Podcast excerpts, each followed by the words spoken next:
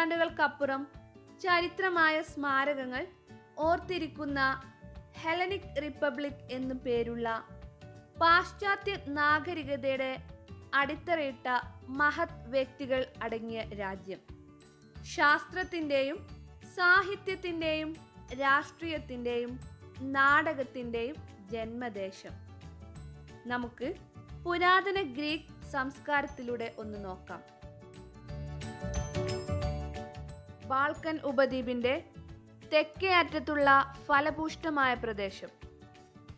പുരാതന കാലത്ത് സ്വാധീനമുള്ള ഇതിനെ പാശ്ചാത്യ നാഗരികതയുടെ തൊട്ടിലെന്നാണ് വിളിക്കാറ്. നല്ല മണ്ണും ഫലഭൂഷ്ടമായ കാലാവസ്ഥയുമുള്ള ഗ്രീസിലേക്ക് ലോകത്തിന്റെ പല ഭാഗത്തു നിന്നും ജനങ്ങൾ കുടിയേറി. പല സംസ്കാരങ്ങളും ചേർന്ന് ഗ്രീക്ക് സംസ്കാരമുണ്ടായി. സംസ്കാരങ്ങളുടെ സംസ്കാരം എന്നാണ് ഗ്രീസിന് അറിയപ്പെടുന്നത് തന്നെ. ഗ്രീസിനെ ഗ്രീക്കിൽ ഹെല്ലാസ് അല്ലെങ്കിൽ എല്ലഡ എന്നറിയപ്പെടുന്നു. സംസ്കാരങ്ങളുടെ സംസ്കാരം എന്നറിയപ്പെടുന്ന ഗ്രീക്ക് ലോകത്തെ മുഴുവൻ സ്വാധീനിച്ച സംസ്കാരങ്ങളിൽ ഒന്നായിരുന്നു.